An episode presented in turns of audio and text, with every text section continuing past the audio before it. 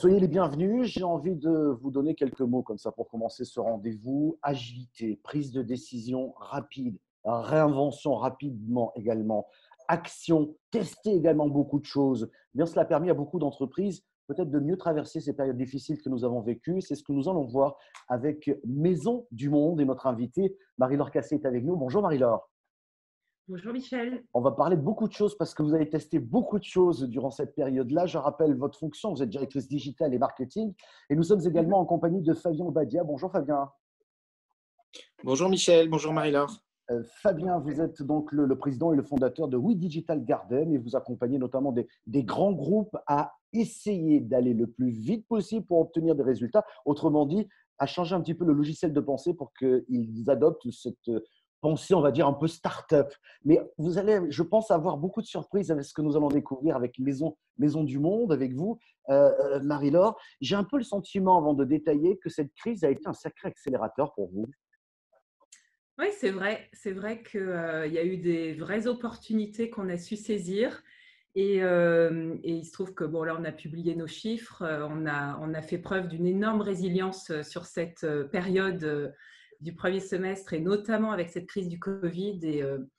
Et oui, on a un digital qui vraiment a très bien performé, notamment le deuxième trimestre. Et voilà, on finit le semestre avec seulement moins 13% de baisse, de recul des ventes, ce qui est, vu le contexte de 8 semaines de fermeture des magasins dans toute l'Europe, vraiment une sublime performance qu'a réalisée la boîte. Donc, ouais, on est très contents. Bravo, bravo. Vous allez nous dire un peu comment vous avez su effectivement, je dirais, actionner tous les leviers du digital pour pouvoir poursuivre vos ventes et garder ce lien avec vos clients et certainement de nouveaux clients qui vous ont rejoint dans cette aventure digitale. Avec toujours un peu de recul, puis on va le détailler, qu'est-ce que vous avez inventé ou testé durant cette période-là, que vous allez garder maintenant d'ailleurs? Ouais, on a vraiment, nous, changé de stratégie par rapport à notre investissement marketing, investissement média. Et ça a été voilà, des décisions très rapides en fait, hein. On a, ce que je disais, on a vu vraiment des opportunités de marché, de beaucoup de requêtes autour de l'univers de la maison. Le confinement était très propice à ça. Et en fait, au-delà d'aller chercher de la croissance de chiffre d'affaires à tout prix, on est vraiment allé dans une logique de préservation de cash, de maintien de notre EBITDA. Et donc, on a réorienté nos investissements vraiment dans cette logique de bas de ligne, préservation du bas de ligne. Et ça, c'est des choses qu'on va évidemment garder. On a testé des promos, on a testé le fait de ne pas en faire, on a changé nos grilles de frais de port, etc. On a été très agile sur ces décisions-là, dans une logique vraiment de préservation du cash, de business, d'incertitude finalement de marché sur comment ça allait évoluer.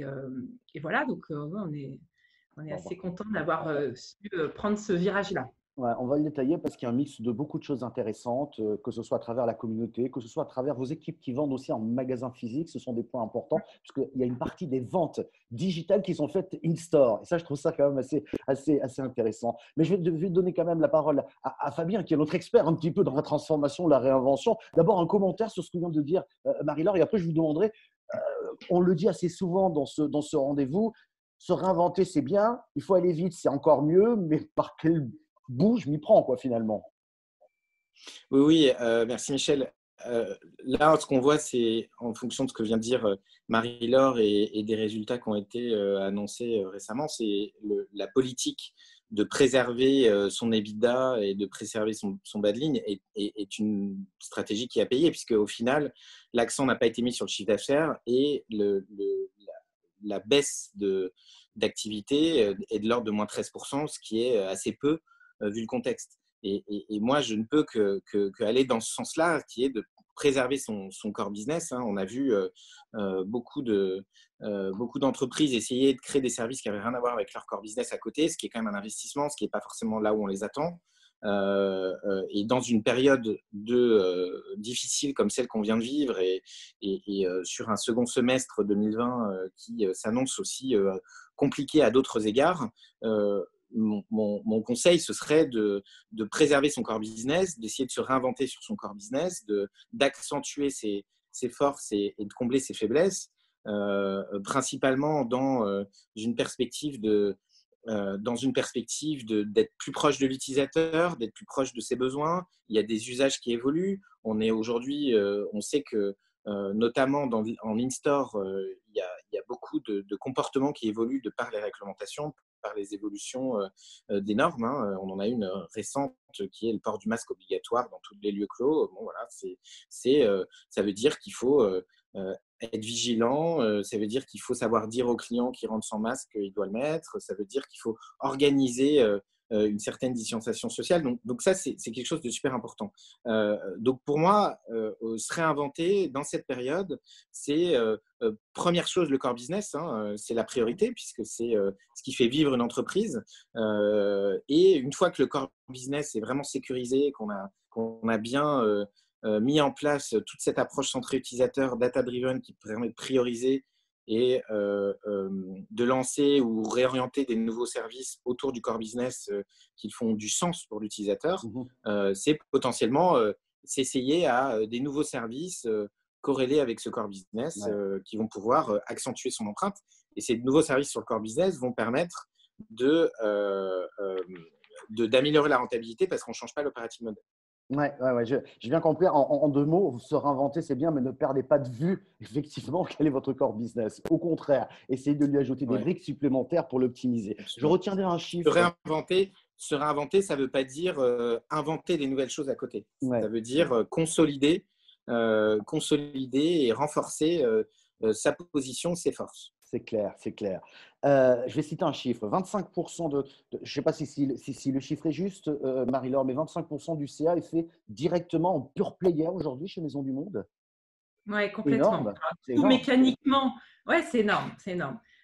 Mécaniquement, sur la période du premier semestre, évidemment, ça a été boosté par le rôle de pure player qu'on a adopté pendant la période de fermeture des magasins. Mais oui, c'est notre chiffre à fin 2019, 25% du chiffre est fait vraiment sur le site e-commerce online sur nos 11 marchés. Il y a 8 pays sur lesquels on est implanté en omnicanalité avec un réseau de magasins et d'autres sur lesquels on est vraiment en situation de web-only, je dirais. Donc oui, c'est une superbe performance là aussi, oui. Pour une entreprise qui a été créée en 1996, donc assez jeune finalement. Hein, et moi, je trouve que c'est une prouesse. Mais dites-moi, pour arriver à ça, dans l'ADN même de la Maison du Monde, j'ai un peu le sentiment que, je le disais en introduction, il y a des prises de décision rapides, il y a des audaces qui sont également prises. J'ai un peu le sentiment par moment, ça ne veut pas dire qu'elle est hors de contrôle, mais c'est un peu une entreprise sans frein, dans le sens où on vous laisse la possibilité d'explorer de nouveaux horizons pour atteindre aujourd'hui les résultats que vous avez.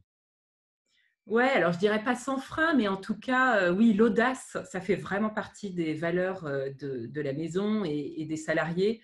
Et en fait, on dit en interne quand même qu'on est plutôt une équipe « yes, we can ». Tout est possible, on investigue des opportunités, on y va. C'est lié vraiment à l'ADN du fondateur, Xavier Marie, donc ce que vous disiez juste avant, 24 ans en fait que cette boîte elle a été créée par un homme extrêmement visionnaire et très entrepreneur. 4 magasins au début, aujourd'hui on en a plus de 366. Donc voilà, il y a un esprit conquérant, entrepreneurial qui est super fort. Et oui, c'est ce qui fait que en fait, l'année dernière, on ouvre un hôtel. Voilà, une idée incroyable. On se dit maintenant, mais pourquoi on n'y a pas pensé plus tôt finalement? Et c'est un showroom à part entière. C'est un positionnement lifestyle qui se crée à partir de ça. Voilà, on se met à investiguer vraiment la partie conseil déco qui vient enrichir la proposition de valeur. C'est exactement comme ce que disait Fabien. On ne va pas aller chercher des adjacences très loin. On reste sur notre core business et on essaye d'enrichir le service de bout en bout. Donc oui, voilà, il y a ce week-end, on y va, on y croit. Et puis, on a cette force de la communauté, des réseaux sociaux, des fans qui nous aiment, qui nous suivent et qui, du coup, sont nourris quelque part par ce côté un peu foufou de l'entreprise. Ouais. Fabien, on vient de le voir, dans cette entreprise, il y a différentes facettes, si j'ose dire, même si tout est logique et tout est cohérent. Mais il teste beaucoup de choses en permanence et c'est très intéressant, surtout quand il y a des périodes un peu plus difficiles.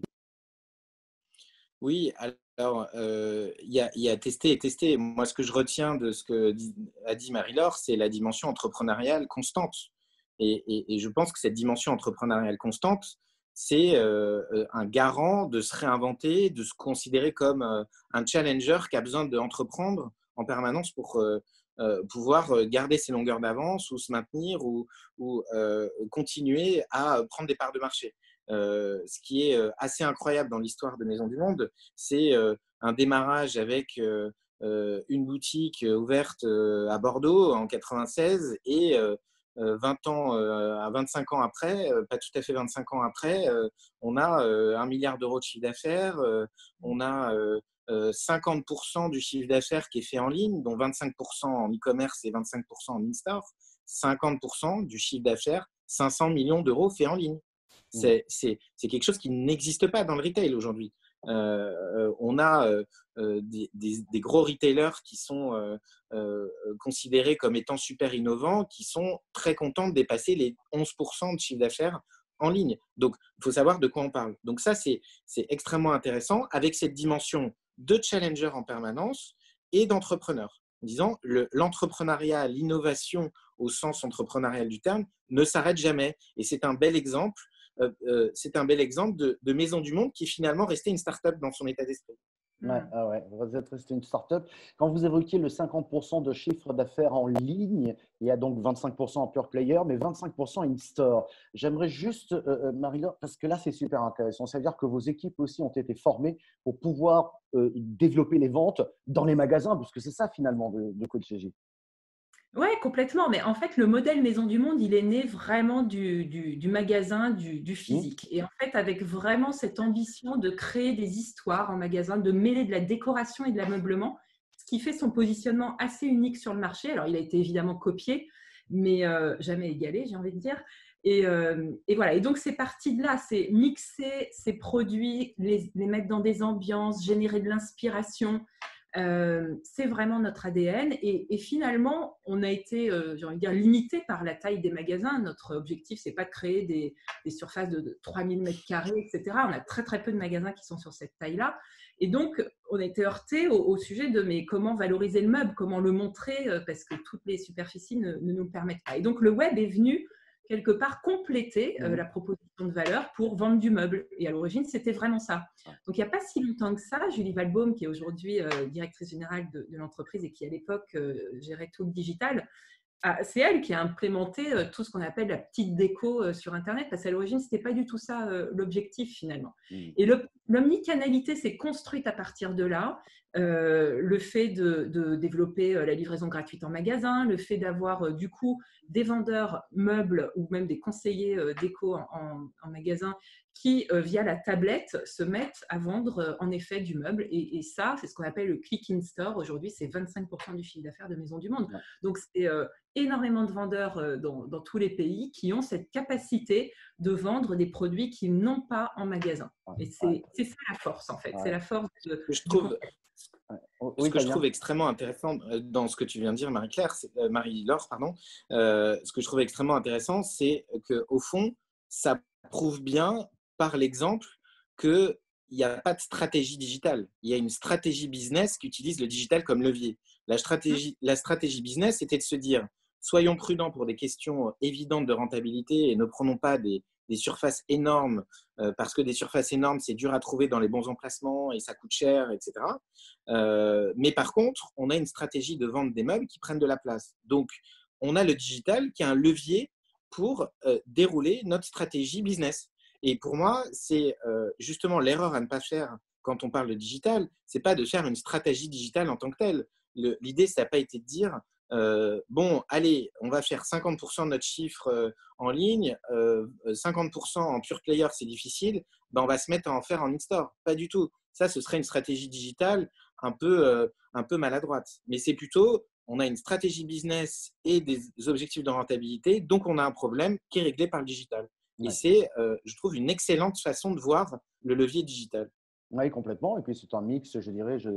très subtil finalement entre le physique et le digital, qui est une question qui nous intéresse en permanence dans ce rendez-vous, parce qu'à chaque fois, c'est toujours intéressant d'aborder. Et comme vous le disiez, Fabien, c'est chaque cas, chaque entreprise va essayer de développer sa propre solution. Mais là, elle est super pertinente. J'ai une toute dernière question.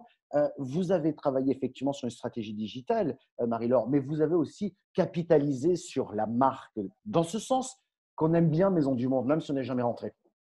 Non, mais je ne plaisante pas. J'imagine qu'il y a beaucoup de jeunes qui sont venus vous voir sur le digital récemment parce qu'ils ne sont jamais allés dans un magasin ou tout simplement ils n'en ont pas à côté de chez eux. Il y a un capital sympathie incroyable.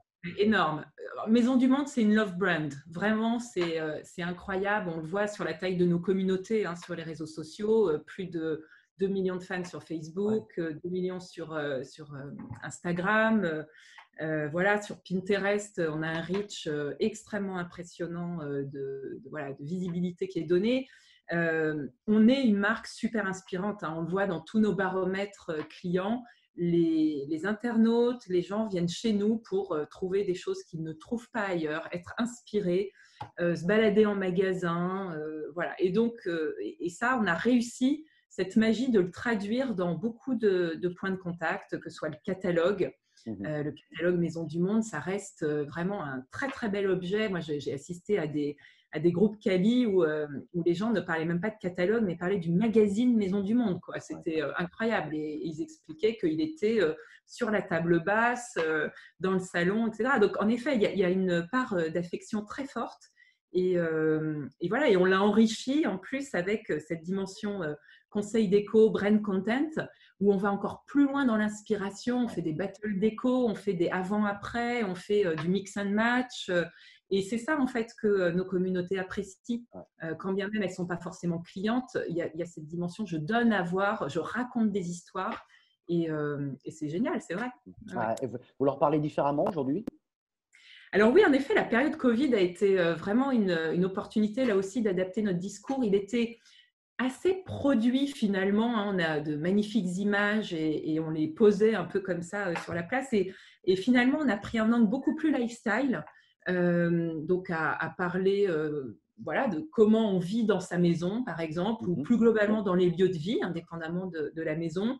Et puis aussi l'opportunité de raconter nos engagements RSE. En fait, cette Covid, et je crois pour beaucoup d'entreprises, hein, ce moment où on va se recentrer sur soi, se dire mais finalement à quoi on sert, qu'est-ce qu'on apporte. Et nous, on s'est posé beaucoup de questions pendant la période, de dire finalement fabriquer des masques, on ne peut pas mettre à dispo, fabriquer du gel, c'est pas notre…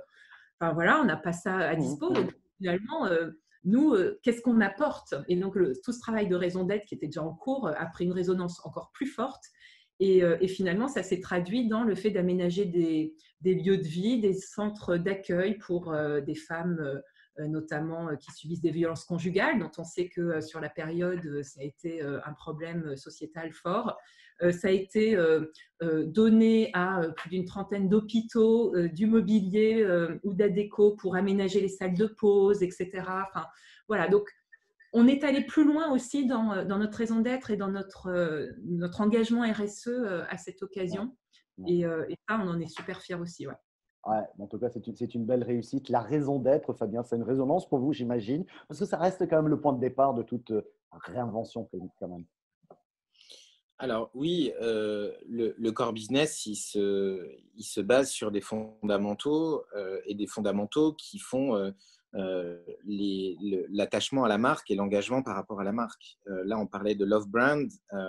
Il faut capitaliser là-dessus et se réinventer en utilisant ce capital. Il y a un certain nombre de marques qui se sont un peu perdues en se réinventant, en essayant d'innover et de partir sur des choses trop modernes, trop loin de leur attachement, de l'attachement de leur communauté. Et je pense que c'est extrêmement intéressant ce qu'a fait Maison du Monde sur le côté hôtel, créer des hôtels. C'est intéressant. Après, c'est on va voir quelle suite vous pourrez donner, parce que si vous voulez vraiment avoir un vrai impact, il faut se développer. Et se développer, c'est capitalistique, c'est un vrai métier, c'est quand même assez différent. Donc, vous en avez un aujourd'hui à Nantes, je te dirai, Marie-Laure, la semaine prochaine, après avoir passé quelques jours, ce qui est prévu complètement par hasard, ce que j'en pense. Mais oui, et je ne vais pas dire le contraire sur le fait que Maison du Monde a un attachement de ses fans, puisque notre bureau qui fait souvent beaucoup de likes, qui génère beaucoup de likes sur les réseaux sociaux, a été quasi entièrement meublé avec du Maison du Monde.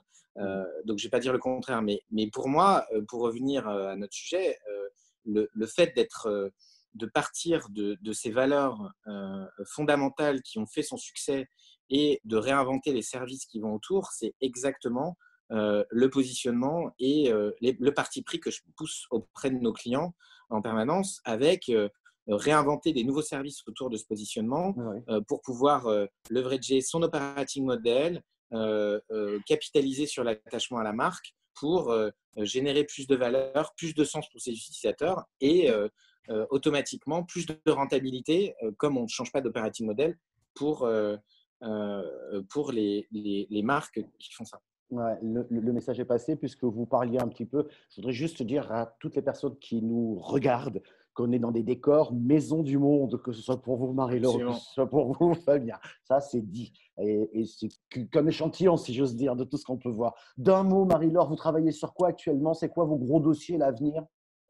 Lancement de notre marketplace. On continue d'innover toujours. Le modèle Maison du Monde va se transformer pour devenir une plateforme marketplace. En France, pour commencer, à l'international, évidemment en logique omnicanalité, pour nous c'est l'ADN, c'est notre gros chantier sur lequel justement on en a profité pour accélérer pendant la période Covid. Et puis deuxième enjeu, c'est on a pris une prise de participation forte dans une start-up qui s'appelle Rinov, qui fait du conseil déco en ligne. Et donc, on est là dans une logique toujours de synergie. C'est mettre à disposition en magasin cette prestation de conseil déco. Et voilà, donc des projets assez enthousiasmants, je dois dire. Ça n'arrête pas.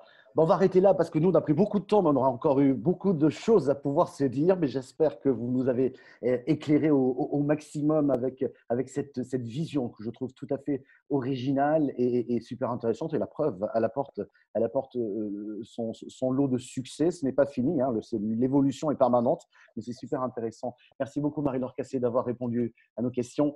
Merci à vous également, Fabien Badia, de nous avoir apporté votre éclairage, effectivement, sur cette réinvention qui est un mot qui est dans toutes les têtes actuellement de toutes les entreprises. Merci bien. Merci Michel. Merci Marie-Laure. Au revoir.